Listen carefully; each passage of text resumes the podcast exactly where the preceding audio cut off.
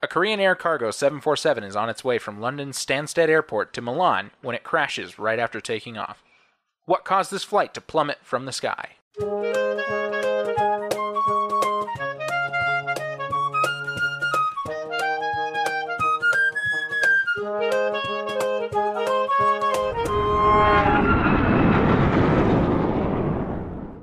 Welcome back to the Hard Landings Podcast, everybody. I'm Nick. I'm Miranda. And I'm Christy. Hey. Hi, everybody. Hello. Not much new news since the last episode. Nope.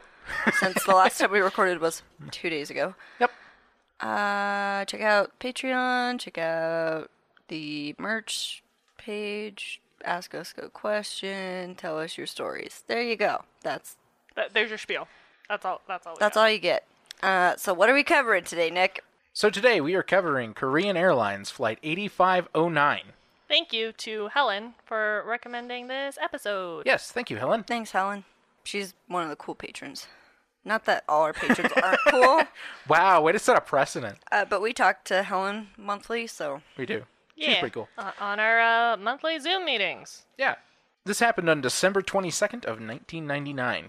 This was a 747-200, a Boeing 747-200, with the tail number Hotel Lima-7451. The 747-200 was aging at the time. They were definitely getting old. Not that they didn't exist, they were still pretty prominent, but in this case it was a freighter version of the 747-200. So we are talking about cargo. a cargo flight. That's correct. So, no passengers, just cargo, but it's still a very large airplane. The 747-200 was still very much in use, but the 747-400 was becoming the very common version as it was the most produced version of the 747. This flight was to go from, are you ready? Because this is quite the thing. This flight was to go from Seoul to Tashkent in Uzbekistan, to London Stansted International Airport in London, to Milan in Italy, to Tashkent again in Uzbekistan, and then back to Seoul. so big circle, Big giant circle. I mean, sort of. wonky circle. It's kind of a straight line over, bop down, and then straight back. So triangle. Kind of. Kind of. A triangle to Tashkent, there's a triangle in there, but there's With- also a line. with and an then a extra straight line. line from Tashkent to Seoul. It's fine. We know geometry. Tashkent was really on both both ends of this trip because it was for catering and fuel for the crew because it's quite the long trek for The a whole freighter. Yeah. Freighters in particular typically don't fly quite as far as passenger aircraft because they carry a lot more weight and therefore they can't carry as much fuel. So they typically make fuel stops more often than passenger aircraft do. In this case, we're going to be talking about the leg from Stansted to Milan. Okay, now for the crew. Yay, names! Oh boy, did you actually find them? I did. Okay.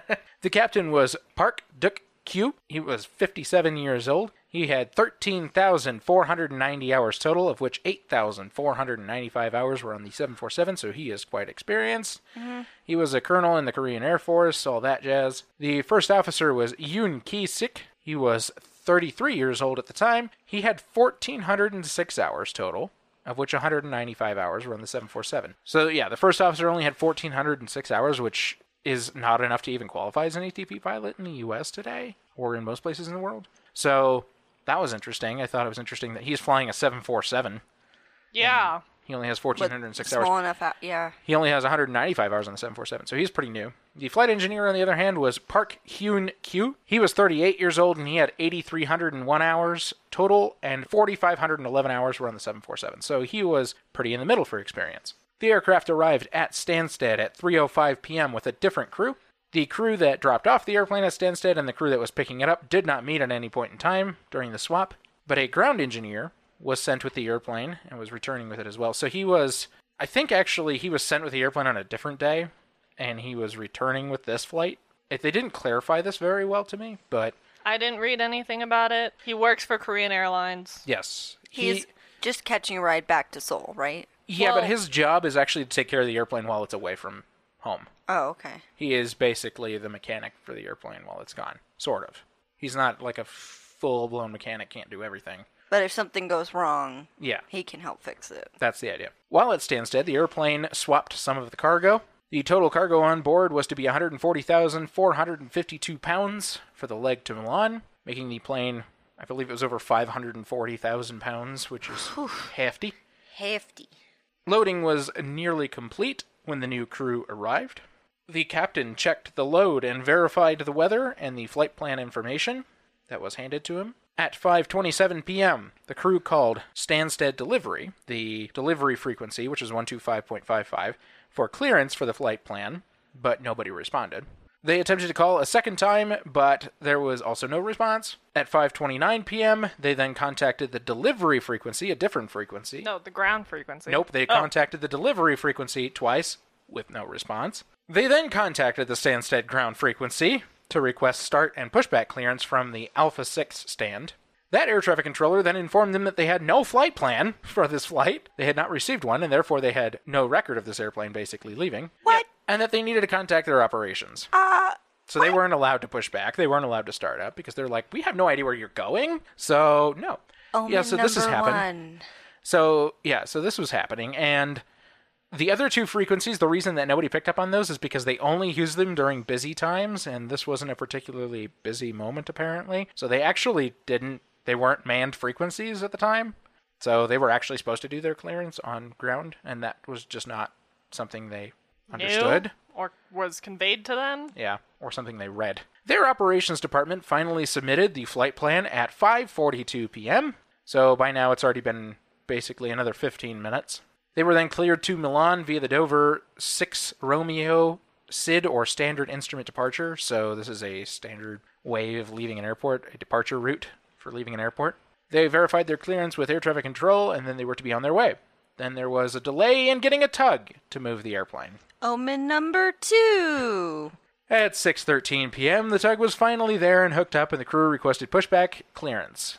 They began pushing back but then had to stop because the tug being used was having issues. Omen number three. Maybe you should go home. Clearly, you're not supposed to be flying today. The ground crew opted to just marshal the airplane over the center line from its position from before allowing them to taxi away. And they had to wait until 6:23 p.m. for the marshalling vehicle to arrive in its position and then guide the airplane to the correct position. What is marshaling? Marshalling is well in this case they used a vehicle so it's more like a follow me vehicle but Gotcha.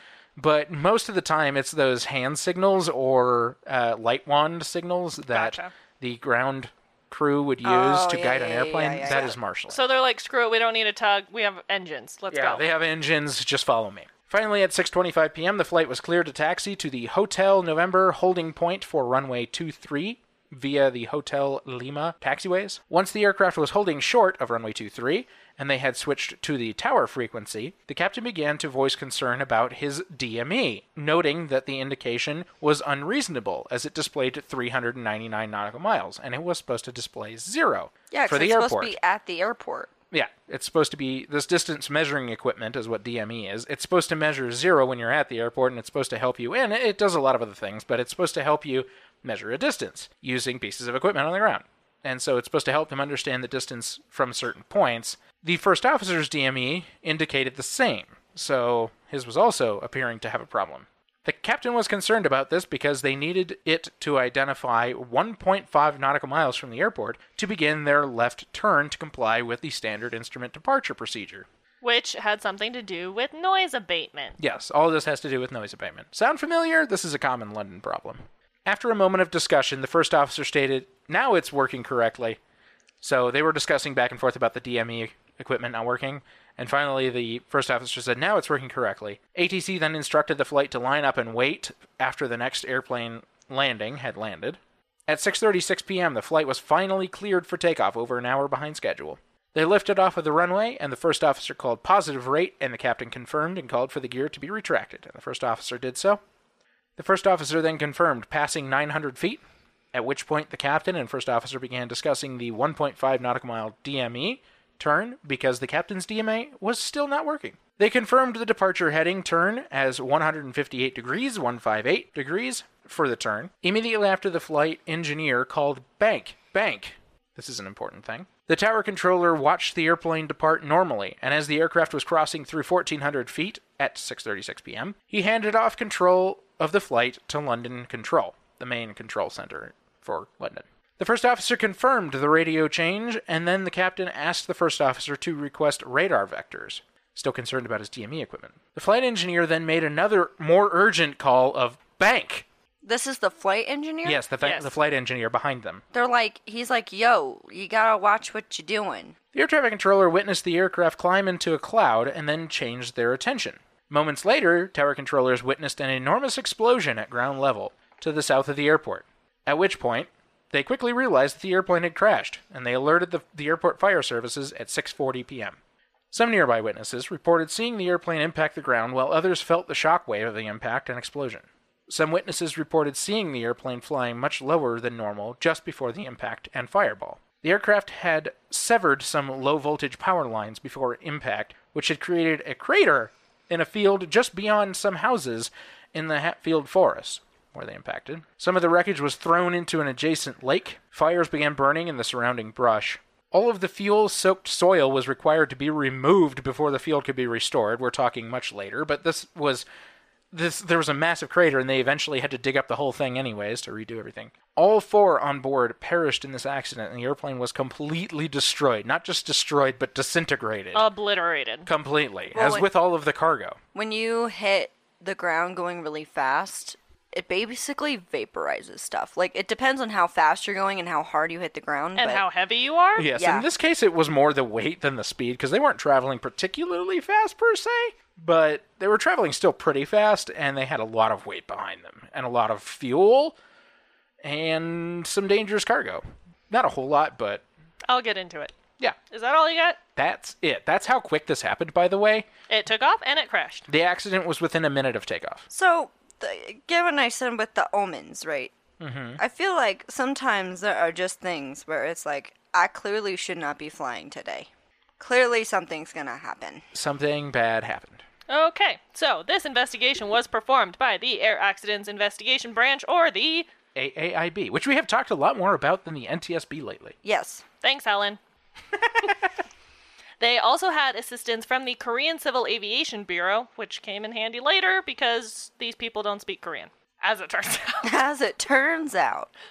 This was the fifth major accident for Korean Airlines in the last two and a half years. Yikes. Not a good thing. including the crash of Flight 801 on Guam, which Miranda covered in a Miranda Sode. If you want to join Patreon and check that out, I will reference it later. That is a very big accident. It's a very important one. So there was quite a bit of pressure to find out what exactly happened. But this investigation had to wait for morning.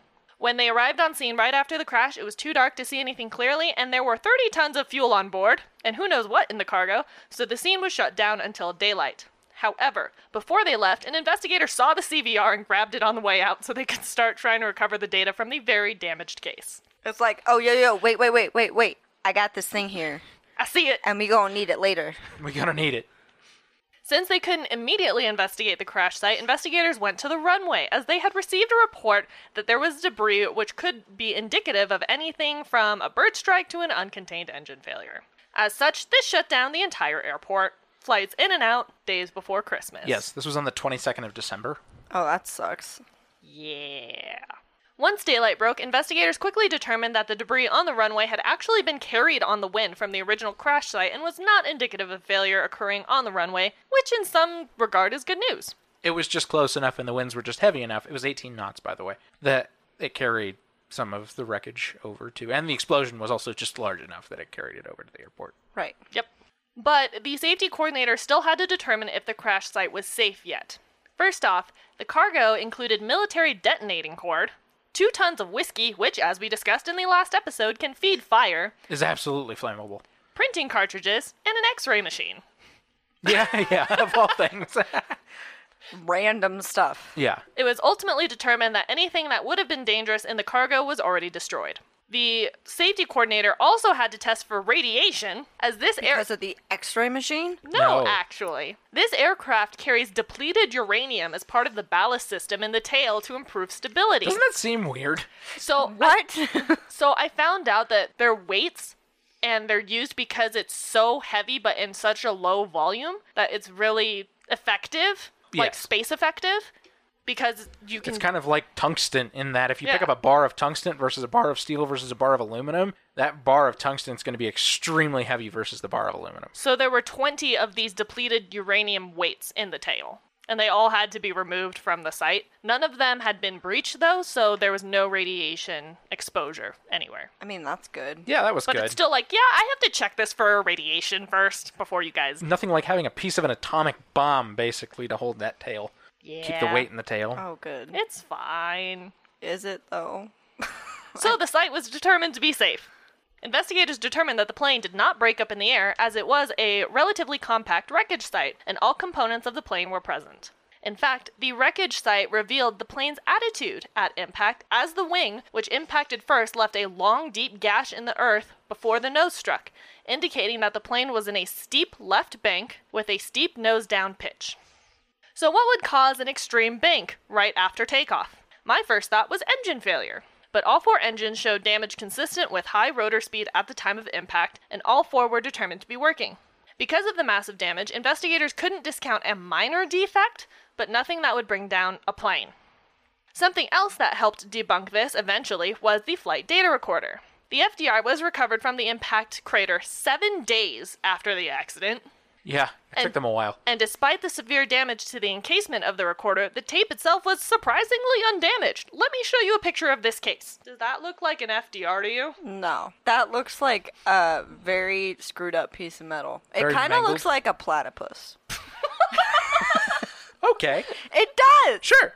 Yes. There's the ta- tape looks pristine. Yes. But the platypus case is a little janky. Yeah.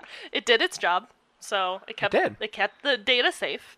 It showed that there was no evidence of engine surging despite a witness reporting an engine fire before impact. Hmm. So, witness reports aren't always completely accurate. Nope. There's a bunch of psychology in that, and I'm not delving into that here. We've Nope. talked about it before. Pratt and Whitney did say that one could have possibly occurred, uh, engine surge that is, right before impact because the FDR stopped working 1.6 seconds before impact, but it would have been because of the aircraft's attitude distorting the inlet airflow. Right, and that makes more sense to me because we've kind of talked about this before. If it doesn't get enough air, it's going to surge. Right, and the fact that they were in an unusual attitude means that the airflow could have been restricted into one of the engines, enough so that it could have looked like an engine was on fire. But they couldn't confirm one way or the other. They just said, eh, maybe. Okay, so who else can we interview? Investigators went to the previous crew who had flown the plane from Tashkent to Stansted and asked if there was anything of note about the plane, which was a particularly relevant question since the technical log for Hotel Lima 7451 was destroyed during impact and a copy was not left at Stansted, as it should have been. Which, needless to say, is a terrible mistake. It's actually a violation of ICAO standards, and side note, it is not the first time it's happened by Korean Airlines in London. Yep. So, we're doing great here, guys. And here's where things get really interesting. The previous crew reported that they had an altitude indication issue on the captain's attitude direction indicator, or ADI. This is the artificial horizon that is one of the primary instruments in any aircraft, big or small. When they left Tashkent, they made a right turn a thousand feet above the ground when the, with the captain flying, and the ADI comparator warning was triggered along with a flashing red inst warn light and a steady amber attitude light mounted above the ADIs. The report actually told me the exact frequency and period of the warning, so I can kind of imitate it.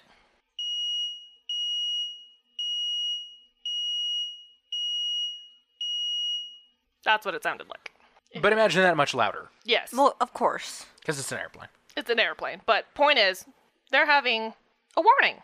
The captain immediately recognized that his ADI was at fault, it wasn't matching, and he handed control over to the first officer who flew the rest of the turn and the climb. The captain had been able to discern from the visible horizon what his actual orientation was. The ADI works by getting data from the Inertial Navigation Unit, or INU, of which there are three below the cockpit. The captain fixed his ADI by changing from INU 1 to INU 3 and changing to the altitude setting on his attitude and compass stabilization selector switch. Within 5 seconds, his ADI displayed correctly and the warnings went away. The flight engineer wrote it up in the now destroyed technical log and also told the airline's engineer verbally. But they did not have the chance to tell the next crew of this issue, since they did not intersect at any point, but the engineer knew and was going to fix the problem anyway. The flight engineer from the previous flight had written the entry in the technical log according to the fault reporting manual. Basically, you find the problem in the manual, and the manual tells you what code to write in the log. In this case, the problem was Captain's ADI, attitude display not reliable, has gyro flag in view, so there's a little red flag on the display. Display OK when alternate attitude selected. The code the manual gave for this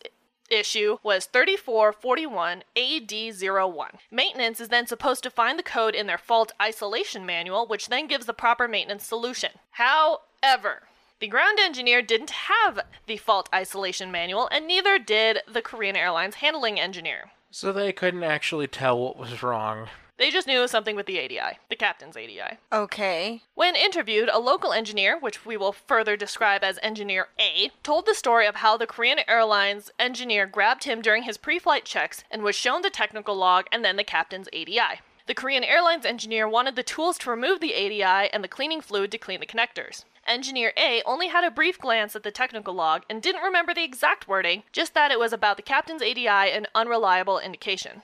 But avionics weren't his area of expertise, so all he knew how to do was remove it from the panel, which the Korean Airlines engineer watched from the first officer seat. The Korean Airlines engineer noticed that the second socket on the smaller plug was pushed back and thought that was significant. Again, Engineer A didn't know much about avionics, so he contacted Engineer B, who was an avionics engineer, so he could reseat the socket. Engineer B reseated the socket and reconnected the ADI. He turned on all three inertial navigation systems. He noticed that the attitude flag on each ADI retracted from view, but not all at the same time, so that warning, the comparator warning, came on aurally and visually. He pressed test on the captain's ADI, which responded correctly, which also activated the comparator warning. He switched the attitude and compass stabilization to altitude and tested again with the same results. He put the ADI back in the panel and tested again in the normal setting.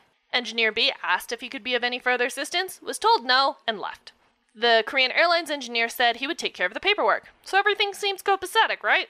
Well, if they had actually used the fault isolation manual, they would have known that this didn't actually fix the problem. Yeah, I was gonna ask. So did they fix it, or Nope. is this just a temporary fill-in? Oh no, it's not even a temporary fill in. They just didn't even know what the issue was, so they didn't fix the right thing. The FIM would have said to replace the INU, the inertial navigation unit below the cockpit. Which and- is, yeah, not in the cockpit. Yeah, it's below it instead, which makes sense because the ADI worked when the previous flight changed to INU 3 from INU 1. So something's wrong with INU 1, but they So- didn't do anything with it. So what they had done on the Tashkent flight, to sum this up, uh, is that they had the captain had switched over to basically the first officer's inertial unit, no, I think it was to the backup. or to the backup inertial It's unit. one of them. Anyways, to the backup inertial unit. So now they're limited in the amount of inertial units they actually have. So if they start losing another one, it would be a bigger problem. But point being is that he switched to a different one. So it was noted that they needed to fix the one on the captain's side. And Well- they put in the code for that.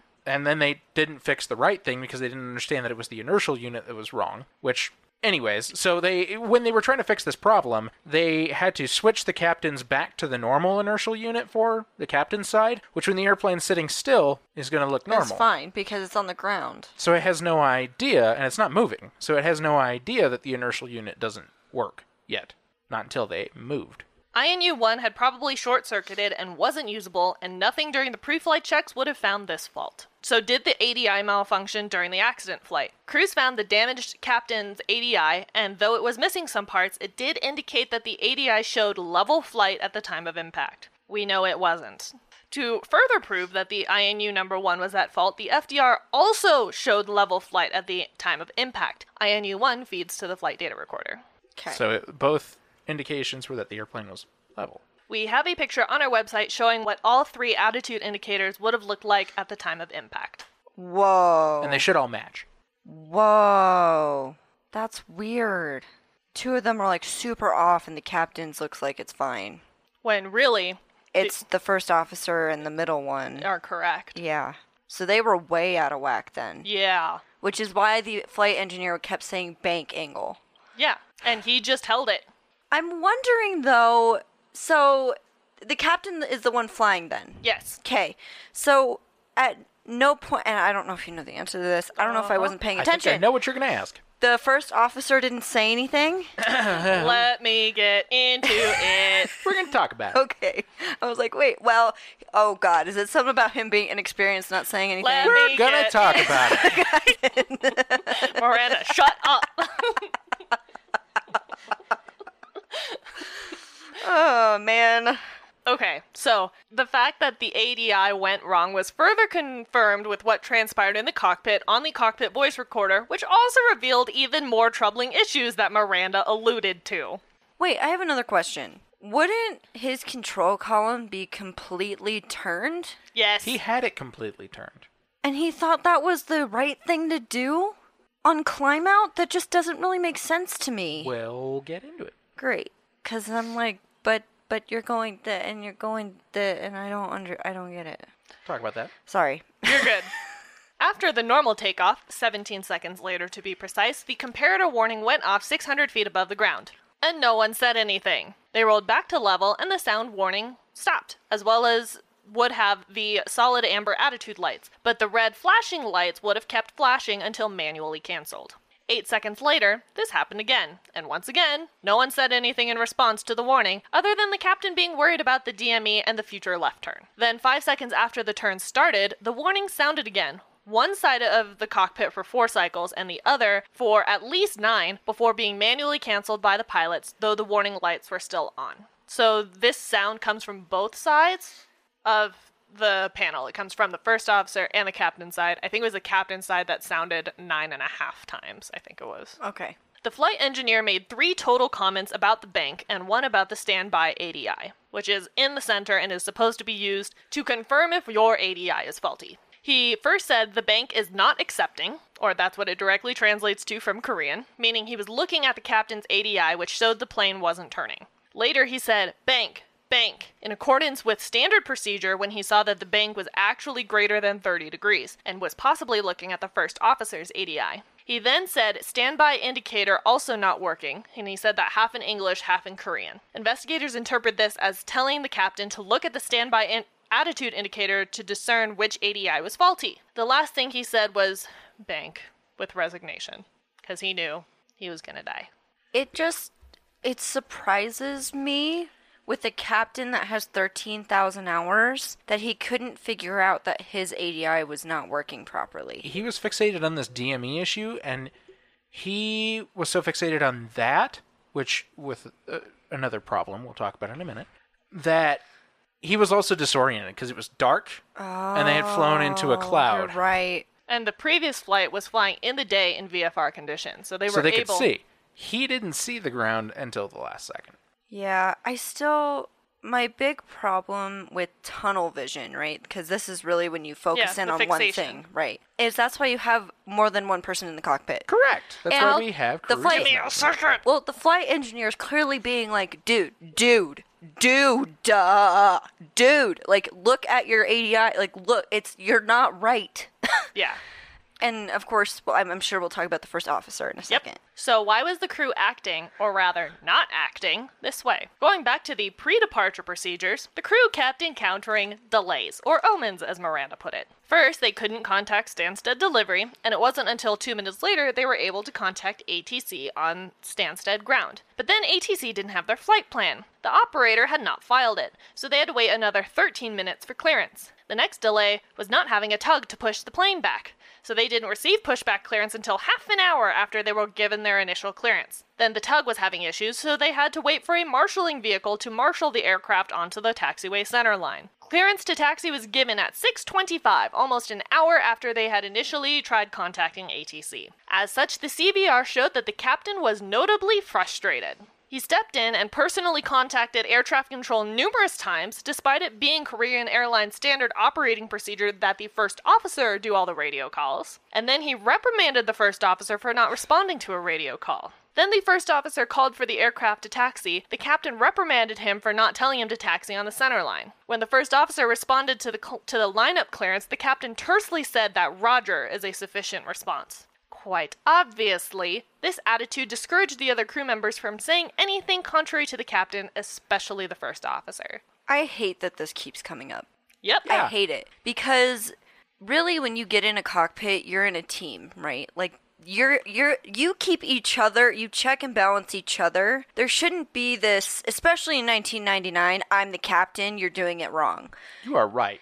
And even it doesn't matter how experienced you are. You have two, three people in this case in the cockpit to help make sure that you fly this plane safely to where it needs to go. And you reprimanding people like that is why you died. You are Yep. 3000% correct. I, I freaking hate that this keeps coming up. Like, I, I'm gonna do it. You don't know how to do it. I can do it. You don't know how to do it. Just sit there, just be, shut up, be quiet. Like, no, there's another person there for a reason. Yep. So then the whole DME debacle occurred, serving as an additional distraction during the takeoff sequence. And this distraction was evident when he asked the first officer, while in the extreme bank and nose down attitude, to give him radar vectors. Like, are you not paying attention? The captain clearly has no idea that the airplane's in a full 90 degree bank at this point. Yeah. He was clearly fixated on the DME defined turning point instead of his other monitoring responsibilities. So, was this just an issue with this flight, with a new first officer and a highly experienced former military fighter pilot as the captain? No. Or was this indicative of a larger, possibly company wide problem? company-wide problem.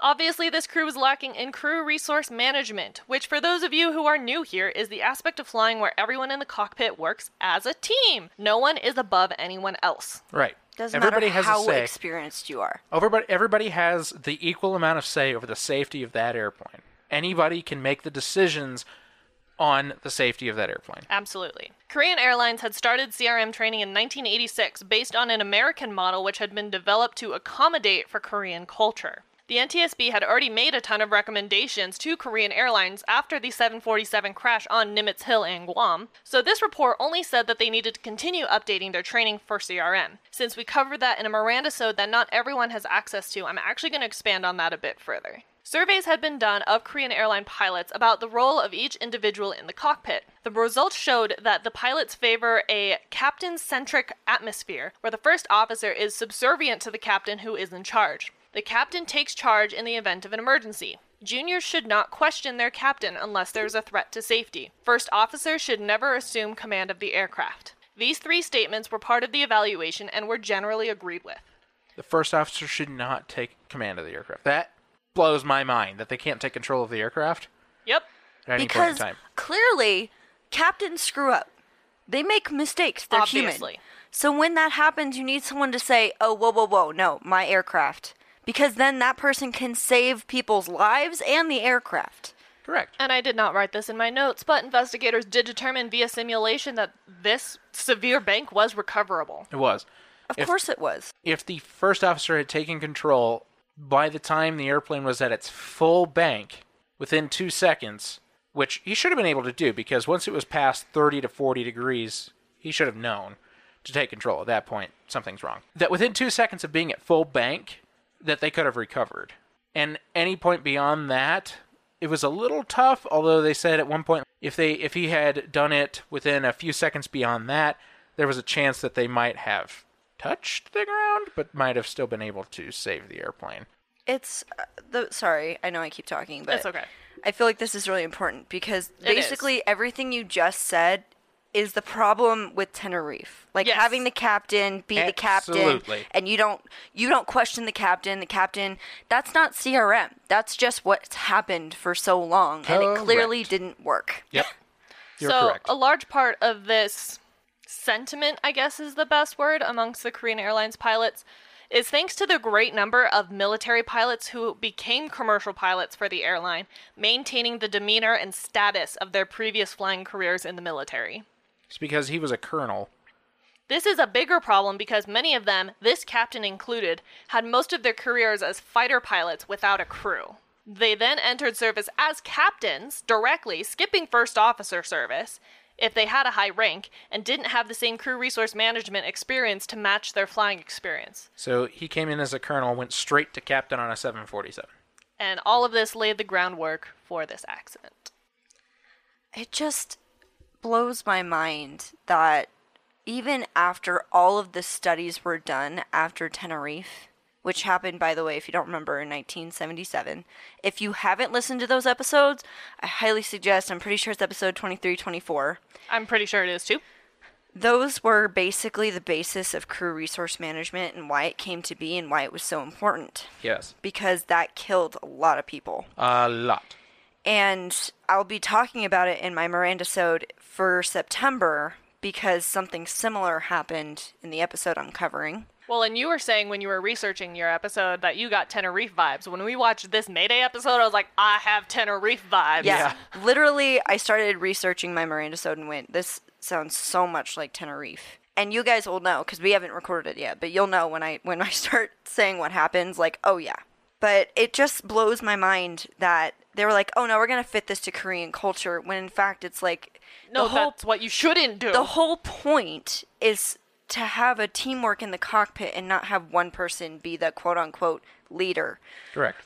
Like it doesn't you can have leadership qualities to be a captain, but you shouldn't always be in charge. you can have teaching moments. That could have been something that would have changed his entire cockpit to begin with. Yes, you are super experienced compared to your first officer. Teach him. Don't reprimand him. yeah, tell him, "Oh, you know what? Like it's okay you did that now, but next time you should do this." Or this is actually how we do things, not this, you know? But he let his frustration with the delays carry over and let him become antagonistic. Yeah. And that's just dangerous. It's Very. super, super dangerous. Obviously. I'm not like completely like raging at this, right? But it it makes it it's frustrating. It's frustrating. upsetting. Yeah. because we're talking about over 20 years after they've created this thing to help this not happen and we're still not using it worldwide when it's proven to work. So and then like saying you're teaching crew resource management when in fact you're teaching the opposite. Yeah. So of course first officers aren't going to speak up. They're not supposed to.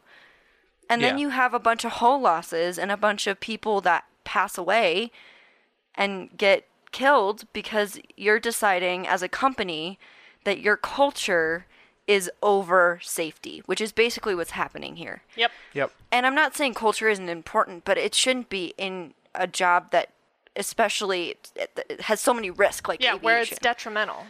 Yeah. Okay. Well, that's all I got. That's been our TED Talk. So let's take a break. And we'll come back. At Evernorth Health Services, we believe costs shouldn't get in the way of life changing care, and we're doing everything in our power to make it possible. Behavioral health solutions that also keep your projections at their best? It's possible. Pharmacy benefits that benefit your bottom line? It's possible. Complex specialty care that cares about your ROI? It's possible. Because we're already doing it. All while saving businesses billions. That's Wonder made possible. Learn more at evernorth.com slash wonder. Need something new to listen to? Check out Ohio Hauntings and Legends podcast. The host explores different places around Ohio and describes the hauntings and legends that go on there. They have new episodes every week that will be sure to feed your curiosity about the creepy and the paranormal. Check out Ohio Hauntings and Legends podcast on your favorite podcast app now and check out their website at ohiohl.com. That's Oscar Hotel India Oscar Hotel Lima.com.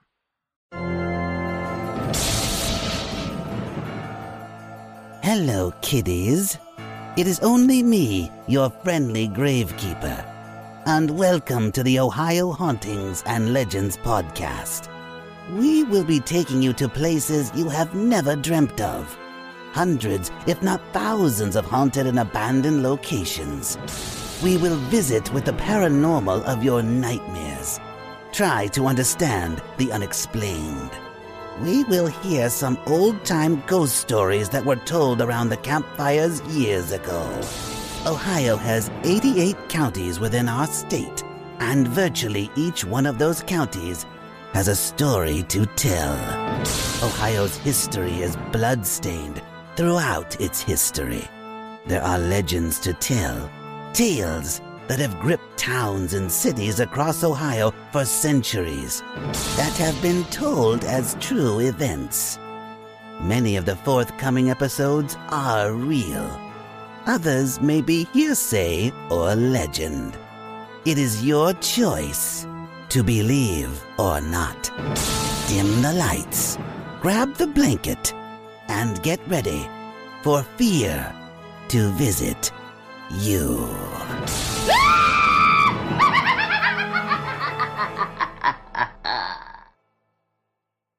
And we're back. We back. Okay, Take it away. Nicolas. let's do some findings. There were 33 of these. We're not doing 33 of these. As per usual. Yes. It's cut down. But the first one's interesting. It's not What? like the normal? I know it's not actually. It says they found that the aircraft was serviceable on the flight from Seoul to Tashkent. Serviceable? So this is yes. So serviceable is a term in aviation. It's actually a formal term in aviation that means the airplane was completely working and and was legal at the time that it left Seoul and flew to Tashkent. okay. So the issue with the INU developed on the flight from Tash. Tashkent to, to Stansted. Stansted, yeah. And then it was to be fixed in Stansted before continuing on. Right. And they didn't, Right. Obviously. If they So- had a freaking manual. So That yeah, was the- another thing I wanted to comment on. Sorry. Okay, I you're realize good. we're bouncing back and forth, but No. I meant to mention this earlier and then we had to move on. You're and it was supposed to big. ask the questions that the people will have. Well, it's more of like a, a, a comment? thing that I'm kind of, yeah, surprised that they didn't do. So I understand that they have to write down the code, right? Yes. But could you also not put a column to say such and such is not working? Well, they probably did, but we don't know.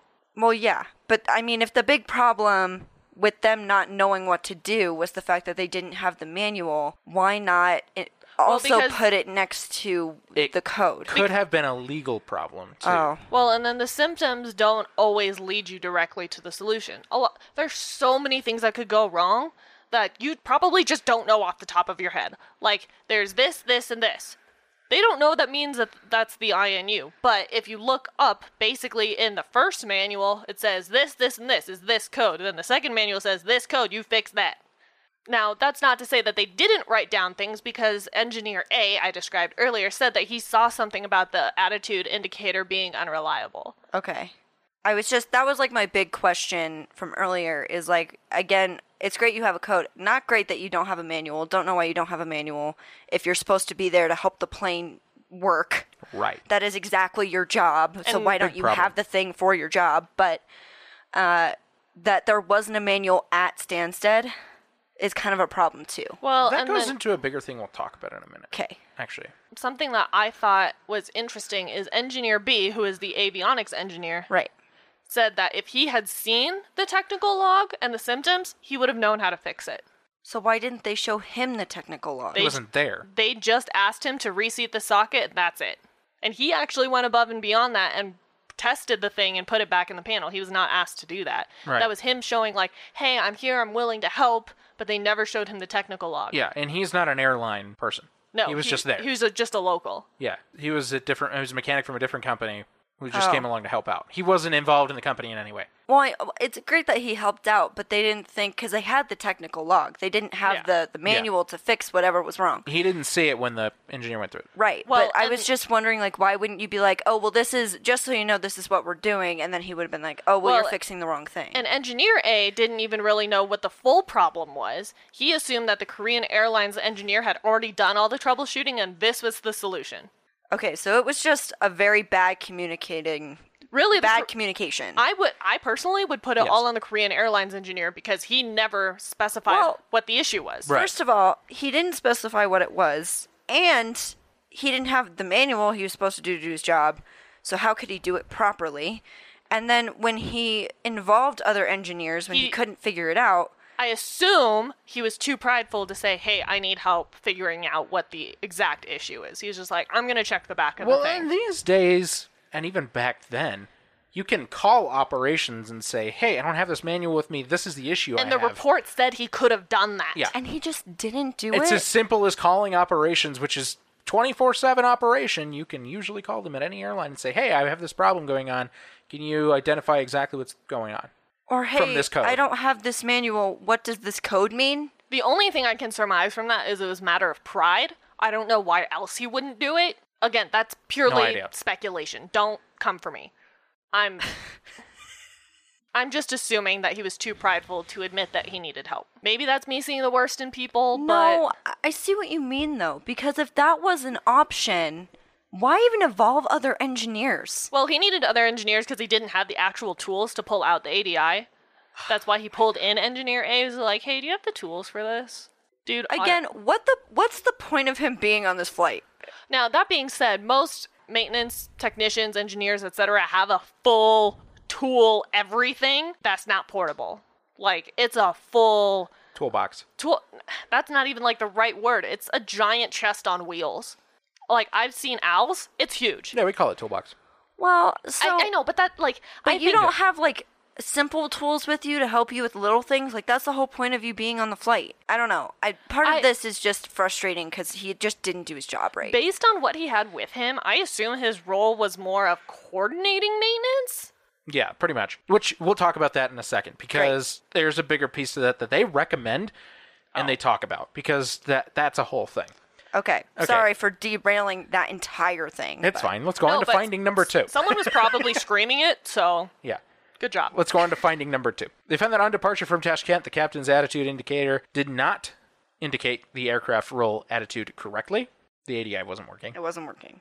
They knew that. They found that during the subsequent flight to Stansted, the crew determined that the fault occurred with inertial navigation unit number one, selected as the source of attitude information from the captain's ADI. Which, again, if the crews had actually crossed paths, they could have communicated this. They could have said, hey, just so you know, it's the inertial unit because we had to switch inertial units and then the captains worked correctly. So they knew what the problem was. That crew knew what the problem was. But they never crossed paths. So they never had the opportunity to say that. And the flight engineer's like, I wrote the right code. He'll figure it out and he'll fix it. Yep. That didn't happen. Nope. They found that the crew entered the fault into the technical log as detailed by the fault reporting manual. Additionally, at Stansted, the flight engineer gave a verbal brief to the Korean ground engineer, including the information that the ADI worked correctly with the captain's attitude and compass stabilization switch selected to alt, or altitude. They found that a copy of the aircraft fault isolation manual was not available to the Korean airline engineer at Stansted. Use of the fault isolation manual would have directed maintenance to replace INU number one. They found that at Stansted, the Korean Airlines ground engineer identified a fault with the captain's ADI that was rectified by a UK avionics engineer, but this had no impact on the ADI function. That's Wasn't not even what the problem. was wrong. Yeah. Nope. They found that there was no record of what the ground engineer entered into the technical log to clear the aircraft for flight because it was destroyed. They found that there were delays to the aircraft start and taxi due to factors outside the crew's control. These delays appeared to have caused some frustration to the commander or the captain. Yeah, no, really? I, I understand that being on time is important. You don't have passengers, they're not going to complain. But you died. Also, Don't make this your focus. I mean, you still have to focus on safety. It's a big thing. like I realize the plane has to be somewhere, but also when it safety is involved and again, the rule of 3. If there's 3 things that happen that go wrong, I would say, "You know what? We need to shut down." Which I realize for an airliner it can't really happen. Yeah, and in this case, there were three mostly minor things. None of them had really anything to do with exactly what actually went wrong. Yeah, But- but, it it's just one of those where it's like doesn't feel right, you know? Right. Like it doesn't feel right to fly today. Yeah.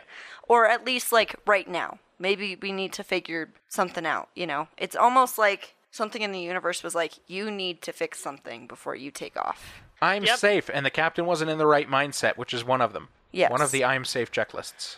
They found that the record from the CVR indicated that there was some confusion in the commander's mind during taxi and after takeoff as to the correct operation of the DME at Stansted. So what this actually means to me is that the DME, it's not that the DME wasn't working, it's that they didn't set it up right. Yeah, it wasn't configured correctly, or it wasn't configured the way that this captain was used to. I don't. They didn't really go that far into this, but and there might have been somewhere in the report, but I didn't read it. but I do believe that was a lot. it was functioning properly. Well, yeah, because they would let them know if it wasn't functioning properly. We would have heard if it wasn't functioning properly. And it sounded like the first officer got his to work, so he Yeah. must have known something the captain didn't. And he didn't communicate it because he didn't want to tell him he was wrong.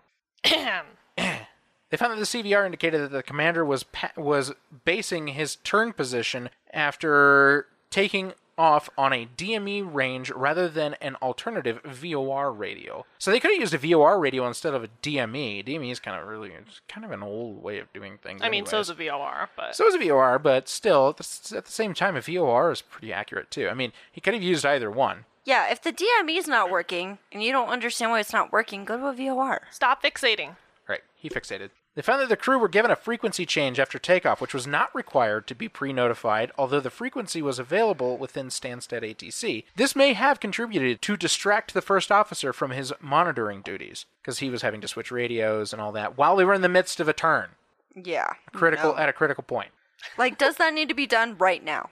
They found that the captain's ADI indicated correctly and pitch during the accident flight. So this is actually a critical thing to me because what this means, and the next one says they found that throughout the accident flight, the captain's ADI showed a near zero roll attitude. So It these showed go a small blip up to two degrees. right. So this is important because when they began their takeoff roll and when they pitched up, the ADI warning didn't come on, the instrument warning didn't come on, telling that there was a mismatch because the pitch part of the ADI was working. So it showed the correct pitch up and down when they were flying in a straight line.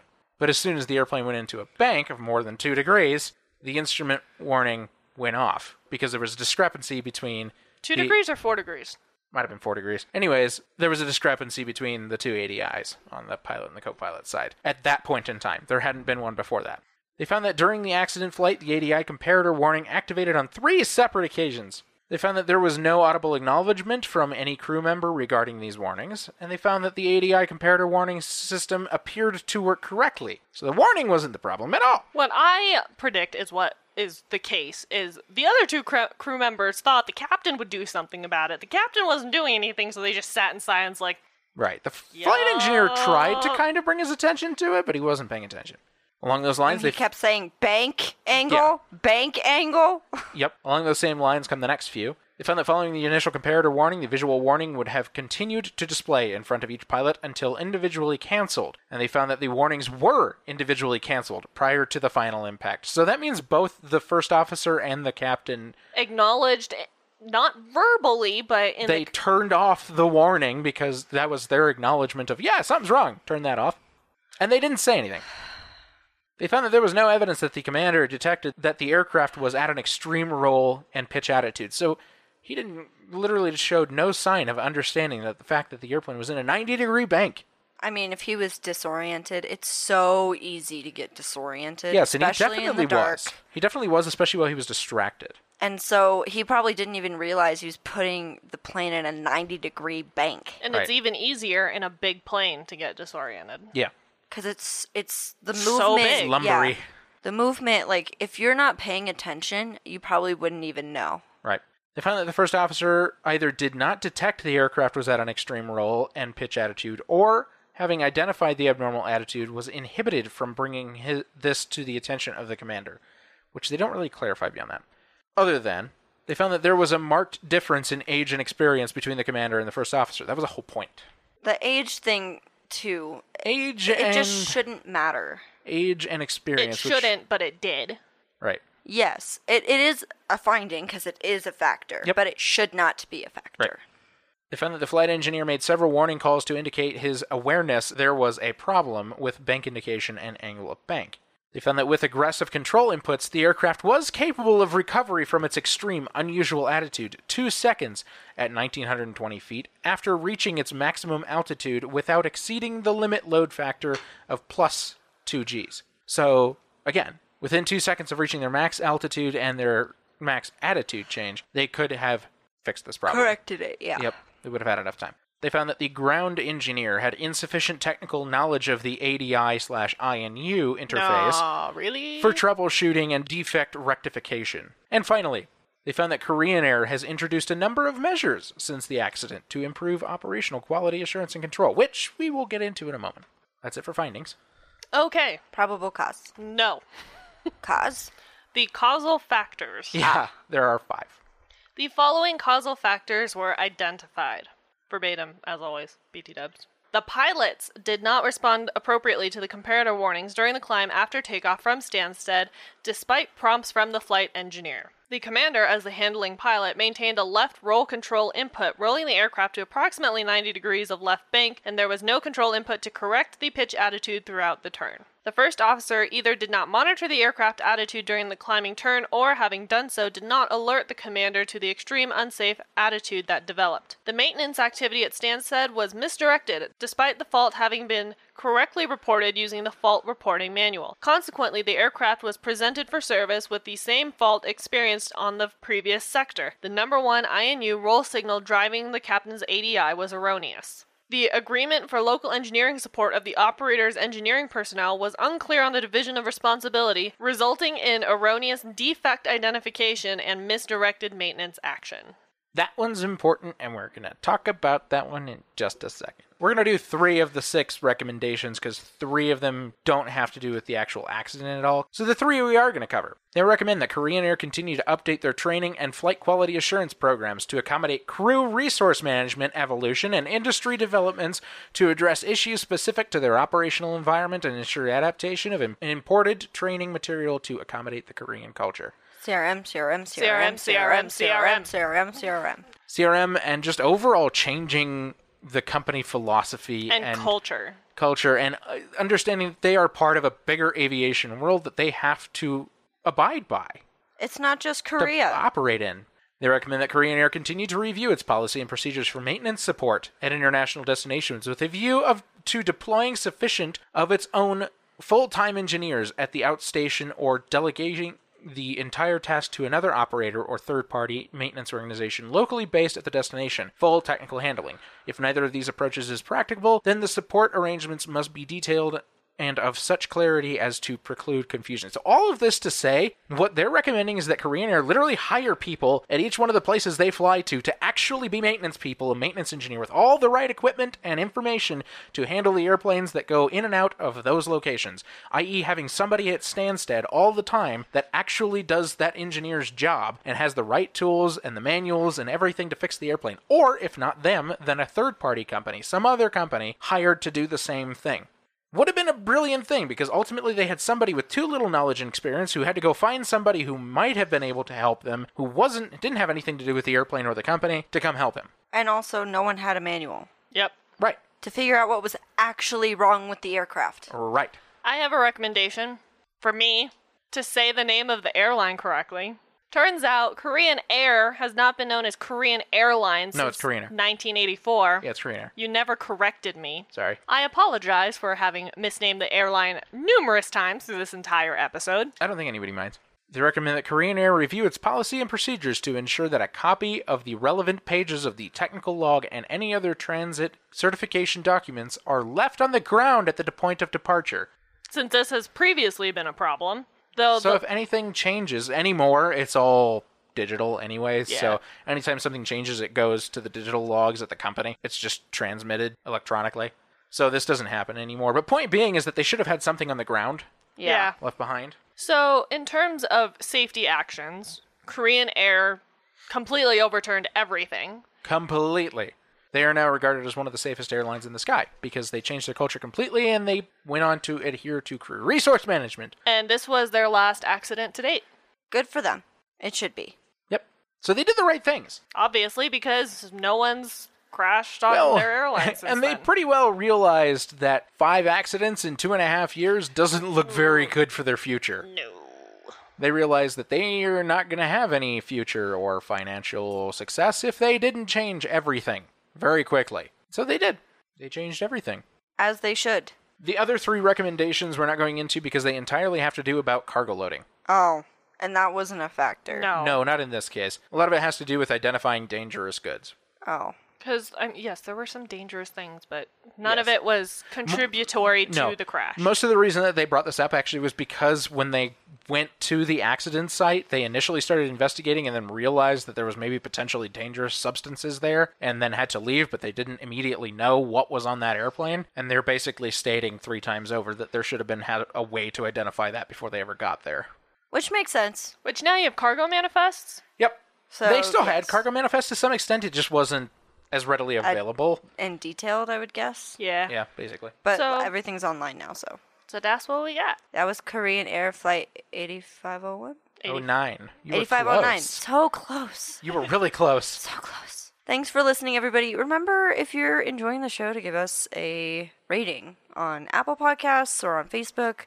It just helps people find us a little bit easier. Yeah, easier. or subscribe to it too, because that is again that's how it gets recommended to people. The more people subscribe to something and review it, the more it gets recommended to others. And we want more people to enjoy our weird commentary. And if you particularly enjoy our weird commentary, join Patreon so you can listen to my slight rant that I'm going to have in the post episode. Yeah, that. and we will contribute to that. Thank you for listening. Check out the Patreon, check out the merch, check out all the stuff on the website, Yay! and share us with your friends and family. Word of mouth is extremely valuable. Yes. Yep, we're all over social media, is. so share away. And thank you so much for listening, as most of you do every week. And we will catch you all next week. Keep your speed up. Please like and follow us on Facebook and Instagram at Hard Landings Podcast and on Twitter at Hard Landings Pod. Subscribe and leave a five star review on the platform you are using to listen. If you would like to see photos and sources for this episode, please visit us at hardlandingspodcast.com, where you can also leave us feedback and ask questions.